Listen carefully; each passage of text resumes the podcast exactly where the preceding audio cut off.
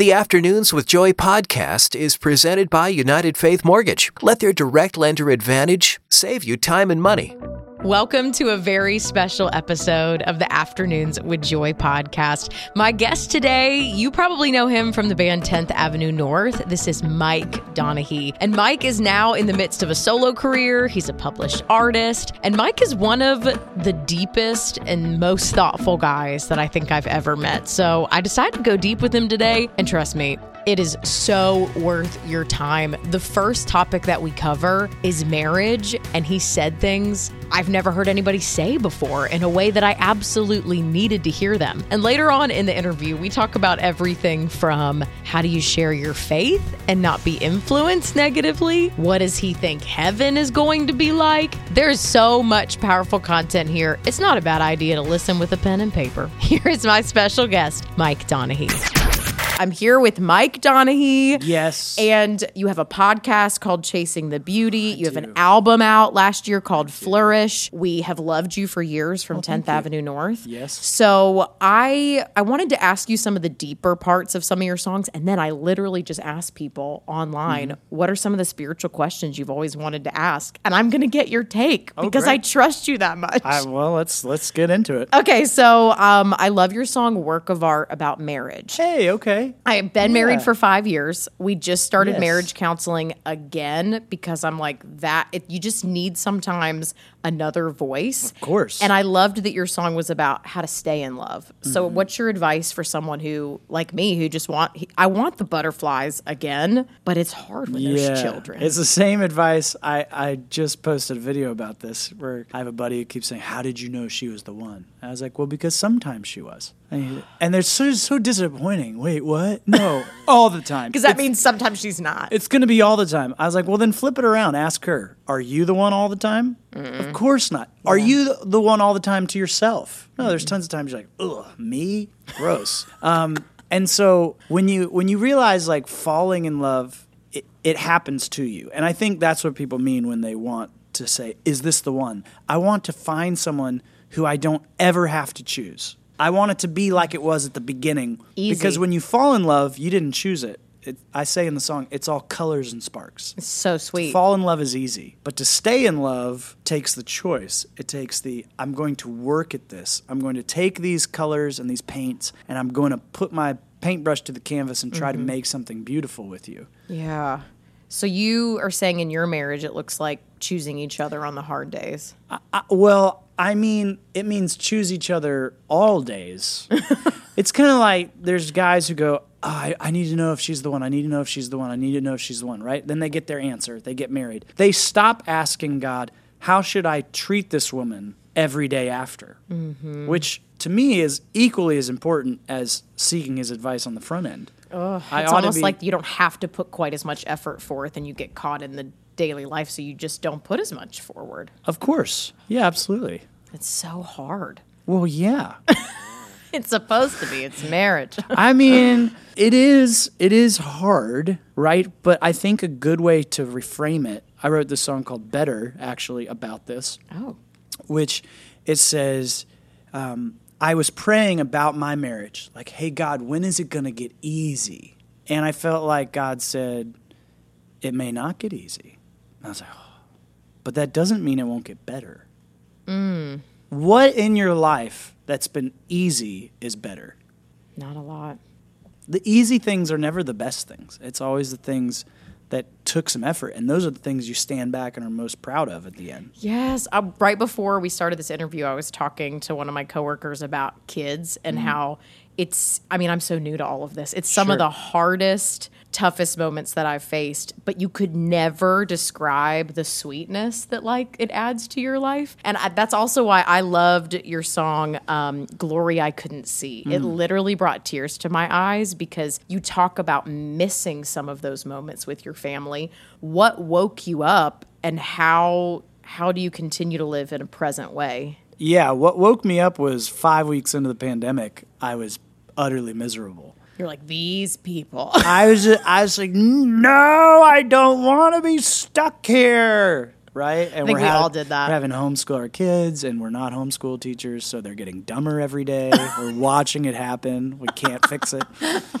And and I was reading uh, the Screwtape Letters by C.S. Lewis, and in letter 15, it talks about the present is the only point where time touches eternity. And you know, it's an uncle demon coaching a nephew demon, and he's like, try to get your human to get obsessed about the future or the past, but don't let them live in this present moment because the present is the only point that touches eternity. Man. So it's basically like as long as we're resisting where we are, we're not really participating with God. But the second we say, I'm not saying you, I choose a pandemic, but there is an element of I choose to be here where I've been put. Mm-hmm. And now I can actually interact with eternity. Yes. And so that shifted me, and suddenly I didn't feel like a prisoner. I felt this opportunity, and we started camping in the backyard, and we started. Now I'm privileged, probably more than a lot of people, where you know I could camp out in the backyard and still afford groceries and all that. Mm-hmm. But the the point remains: we have to choose where we are, or we're a victim to where we are. Yes, I struggle with being in the present so much. So I when I notice my anxiety's high like it was this weekend, I Oh, go, yeah. "Oh no, it's happening."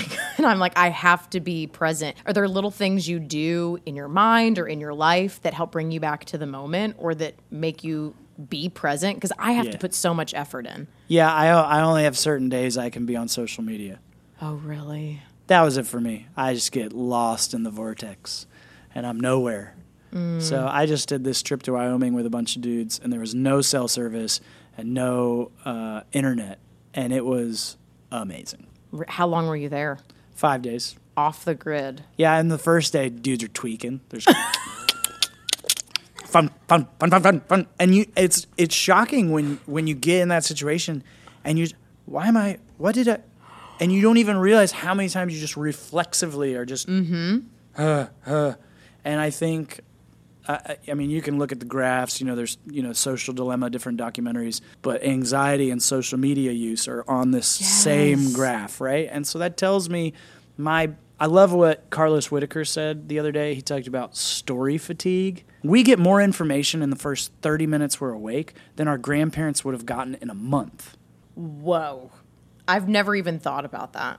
So it's just the amount of things that you're you're telling your brain and your heart you have to care about these. Yeah, and we can't. We don't have the capacity. And so what ends up happening is you don't care for anybody right in front of you You get really because you're exhausted by everything out there. and that's why we get kind of jaded because we're not able to participate in the way we should. Yeah, have you heard the science about 150? The 150 number? No. Like um, all the micro communities in the world historically, like healthy communities, all the nomadic tribes, hover around 150 persons. That's all they can manage. So even Gore-Tex, that company, they won't build a building that holds more than 150 people because there's something about there's a number where you can care for each other, be in each other's lives, have enough distance from each other, but also still enough interaction where you can tend to each other's needs. And what's really strange is the more densely populated a city, the higher the levels of loneliness and depression. So New York City is, is statistically the, the most depressed, loneliest city in the world. Why do you think that is when there's more people in a place, you get lonelier? I, I, it's because the I would say I mean there's a lot of reasons who knows? Yeah. but one thing that strikes me is um, subjectivity is harder to maintain when there's so many humans. And so what happens is the s- subjects become objectified it's like you can't it's just because you don't have enough capacity for that many people mm-hmm. and then when that starts happening then everyone kind of becomes objectified and then you feel sort of disconnected from everyone You don't feel known, you don't feel seen. it's it's kind of like I had more friends. I went to a small private Christian school. Me too. I had more friends than most of my friends at huge public schools. Because you knew everyone in your class. Yeah. And they can't because there's like 500 people in their class.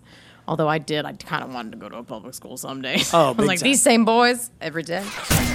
Hey, just taking a quick break from this conversation with Mike Donehey to tell you about our incredible podcast sponsors. If you're tired of opening shows on Netflix or on Disney Plus and finding that there's stuff in there you don't really want your kid to see, then you need to check out PureFlix. They are a faith and family friendly, exclusive movie and TV entertainment platform. They're great for the entire family and they have so many creative shows. In fact, there's a brand new one called Live and Local that is a show based on Christian radio. And a bunch of our artists, Colton Dixon, Skillet, they're actually in episodes of the show. So you can check that out. They also have things like Veggie Tales, which I grew up loving, Bible Man, the Fireproof movie series, God's Not Dead, and they even have brand new movies coming out, like one specifically geared towards the relationship between dads and daughters. If you want to check it out, all you have to do is text PURE, P U R E, to 91979 to get your one week free trial. Text PURE, that's P U R E, to get your one week free trial of faith and family entertainment with no ads on your favorite devices. Here's some questions about God. Give us your thoughts. So, someone asked, How do I discern whether I'm hearing God's voice or whether I'm hearing the desires of my own heart? I want to know too. That's a gr- I mean, if you sort that question out, would you get back to me? I feel like you songwriting is probably you trying to work some of those things out. Psalm 49, David says, uh, I incline my ear to wisdom, and with the music of the lyre, I will solve my riddle. So that's exactly what David said. It's like, I have all these thoughts and feelings, and this is what God says, and I'm going to get my guitar out, and I'm going to let them collide, and hopefully I can unriddle who, what's me and what's God, right? Um, I think there's some easy qualifiers, right? Like act justly, love mercy, walk humbly. Okay, so are these thoughts are they leading me toward justice? Are they leading me toward mercy? Are they leading me toward humility? Okay, those are probably from God. Um, the word Satan in Hebrew means accuser. So if I hear an accusatory voice, that's probably not from God. Mm-hmm. But usually when people ask that question, they're usually asking about like what what's the plan for my life? That's usually the framework. Like, And how am I do coming I up with it? Correct. I, I feel like so often I'm trying to decide, I'm not trying to decide between something good and evil. I'm trying to decide between plenty of things that could be good. Do you just pray and walk? You know, this is what my whole book is about: finding God's life for my will. My first book, which I just finished, the second book last week. Oh, I saw in Wyoming. We'll get to that. But my whole book could be summed up in this Frederick Buechner quote. He had the best, best quote. So simple. He said, Your calling is where your deep gladness and the world's deep hunger meet. Think about that. So, where your passions meet the need. Right. So, so in Christian circles, what we do is, hey, what does the world need? Oh, they we need missionaries in Africa. I guess I have to go be a missionary in Africa. Are you wired to be a missionary in Africa? Do you love Africa? Are you like fascinated with their culture? You, well, no, but someone's got to go, so I'm going to do it. And then you go, and guess what? You burn out in six months. You're And you come back. Or we go, what makes you come alive? I never even I mean, there's a Saint Ignatius quote: "The glory of God is man fully alive." But if you if you just ask that, So self you become a narcissistic something. now, the magic is when you ask both questions and you hold them in tension. So when you say, "Hey, what makes me come alive?" Oh, I love writing songs. Oh, I love I love doing radio. I love interviewing. I love Okay, now let's ask the next question. Now that you figured out what you love, mm-hmm. how can I do that thing in a way that actually serves and meets the world's needs? And You know? that's where I think God probably answers, presents Yeah. opportunities. yeah, that's where the magic is. How do I share my faith and live for Jesus, but not be influenced negatively by my friends who don't share my beliefs? I have a thought on that. I used to see this, you know, bad company corrupts good character, right? Is this the chair thing? yes. Okay, I forgot. Yeah, Yes. bad company corrupts good characters. So what we do is this is the analogy I got given in youth group. They're like, okay, big big Timmy, here you go, stand up on this. I'm gonna try not. to You know, he's up on the chair, and it's like little Susie. Try to, you know, try to pull Timmy down. Big Timmy, big muscular Timmy's up on the chair. Pull little Susie up, and he's like, and no matter what, even though little Susie was tiny, she pulls Timmy down off Yeah. the chair. Ah, you know. So then they're See? like, don't hang out with people like little they're Susie. gonna pull you down, right? So I go, okay, great.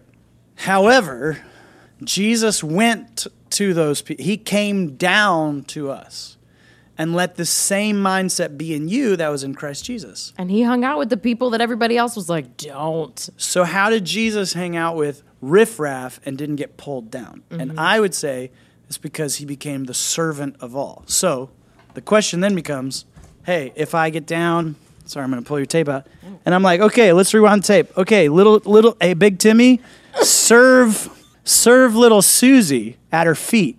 Okay, now now little Susie try to knock Big Timmy down. You can't because he's already down.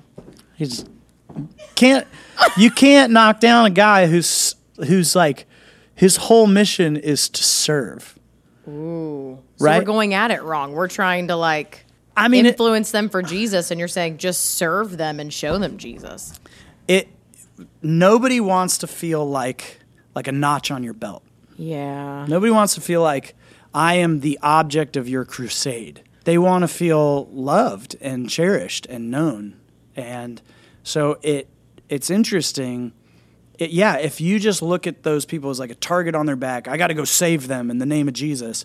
Yeah, they're probably going to end up influencing you in the wrong way because you're looking at them the wrong way. But if you mm-hmm. go, I am the hands and feet of Jesus, the same mindset that was in Jesus is in me. So he laid aside his divinity and became a servant, even a servant unto death. So when I go around going, how can I serve these people? Suddenly it's really tough for them to influence me negatively. I feel like that just changed everything. Okay, last one. Someone wants to know what you think heaven will be like. There was a lot of controversy online about this, actually. Okay, so I just wrote about this in my book. Oh, really? Okay, what's the? Can I get the title of the so new one? the book is going to be called Grace in the Gray, a more loving way to disagree. oh, we need that. So I've, you know, played in hundreds of denominations of churches, and there's something about being a Christian musician. I don't know, maybe it's any musician, but I feel like specifically Christian, everyone who's a fan of my music assumes that I agree with them on everything. yeah. So the second I post something on social media that, or I say something to them at a concert, and I see it, I've, I've, I've been in a line and been talking to someone, and I answered something a way they were not expecting, and I saw like it was like a short circuit, like, "Mm, mm, mm, mm, are you saying? And then just unleash the kraken, you know, and That's got to be really upsetting. You're like, uh, you can still love my music, and we could disagree on this one thing. it's it's interesting. You would think Christians have a defender named Jesus, so they ought to be the least offensive people on the planet. but we're not. They have a savior, so they don't have to save themselves, which means they ought to be the most honest and upfront about their mistakes. They believe in a God who is holy, so his essential characteristic is that he's a mystery. So they ought to hold their beliefs with humility, going, at the end of the day, there's a lot about him I don't know, right? It, everything you're saying makes so much sense that I'm like, why aren't we like that? Yeah, exactly. Why are we the way we are? this well it having a corner on the truth is a dangerous thing for the ego mm-hmm. and i think a lot of us come to jesus to be right we don't come to jesus to be changed one of my favorite verses in the bible used to be the one i was the most scared of and it was um, if you do not forgive others i will not forgive you yes. Intense. it's right after the Lord's Prayer, but much, much, sel- much more seldomly quoted than the Lord's Prayer. And I used to think that means, okay, if I don't get my act together and forgive other people, God's not going to forgive me. But I got thinking about it, and, you know, Romans is so full of all these admonitions of like salvation comes through faith alone. It's mm-hmm. nothing we do. It's not obeying the law. So I'm like, what does this mean when Jesus says that? And I think it goes this way: Hey God, I want to be forgiven. Okay, here you go. Hey, you got to forgive them now. No, they don't deserve to be forgiven. But you don't deserve to be forgiven. Right. So you want my unconditional love, but you're not going to give my love unconditionally to them? Correct. Well, then you can't have unconditional love unless you keep it unconditional. That's the only condition required to keep his love unconditional is, you know, is to keep it unconditional. So I've thought, I don't know what heaven's going to be like. I mean, there's a lot, you know, is it going to come down to earth? I do believe that is probably a more proper understanding of scripture is that the end result is going to be something like heaven coming down and invading and reforming earth as we know it. Um, but one thing I've been thinking about is what if? Now, this is extra biblical, so just go with me. I know, and I'm excited. So this is in my book. So you you die, you go to heaven, and you're sitting there, and Saint Peter's sitting on a little pedestal, and he's got the book of life open, and he reads your name. And you're like, oh yes, I'm in. And then just just like that, the gates start creaking open, and you know you can kind of see Jesus, but you're being blinded because the light from his face is so bright, and you and you can see like gold and jewels and everything, like Revelation says. You're just oh, this is amazing. And you go to you go to go in, but then this shadowy figure comes out of the gates towards you, and you're like, wait, who is that? And then you get just enough glimpse, and then it's that one person who you thought there is no way I would ever talk to them again. Not after what they said, not after what they did to me, not after this, that, that. And they come to you and they're they shockingly say, I'm so sorry. They apologize. They're like, I was wrong. I'm so grateful for the forgiveness of Jesus. And you're like, yeah, yeah, yeah, good for you. And you go to get by him, you skirt by him, and you like kind of push him aside as you start running, but the gates go, poof, and you're like, ha, what, hell, what happened? You look back at Peter and he goes, ah, sorry, there's a catch. You got to go in in pairs. That's fascinating. Well, this is why I'm probably taking it way too far here now, but this is why I don't agree with the Mormon position that we all get our own planets. Because you're, you're on your own. Because Jesus said, In my Father's house are many mansions. So we think in our brain, oh, heaven is going to be all these mansions, which is actually the picture that C.S. Lewis gives in The Great Divorce when he's talking about hell. Because you're separate. Further away, further away, further away. You get to build your own house, further away, further away. Isolation, isolation, kind of sounds like my neighborhood in the pandemic. The and the word for mansion in the Aramaic actually means apartment. And he's referencing the family insulas of the Hebrew people, which were a family dwelling, and each generation would build an apartment onto the next, So communal. right? And so when he says, In my father's house are many mansions, what he's saying is, In my father's house there are many rooms, there are many apartments, mm-hmm. and we're all going to live together. You know, and so if You better you- start to like people if you want to be I in mean, heaven. you're We're gonna- gonna be together forever. if you don't like forgiveness, you're going to hate heaven. I feel like that's the perfect place to end. if you don't like forgiveness, well, it's time to figure it out. That's really helpful. Gonna hate it. You brought so much good wisdom to us today. I cannot thank you enough. Oh, thanks. Thanks for opening your brain and your heart. We'll see. I told you, he's so good. So much wisdom from Mike Donehey today. If you want to hang out with him on Instagram, his handle is simply his name, Mike Donehey. Follow him and message him. Tell him thanks for being on the show. He's got a brand new book coming out next year called Grace in the Gray A More Loving Way to Disagree. And I'm so excited for it. His current book you can pick up right now Finding God's Life for My Will. And he has an EP out as well.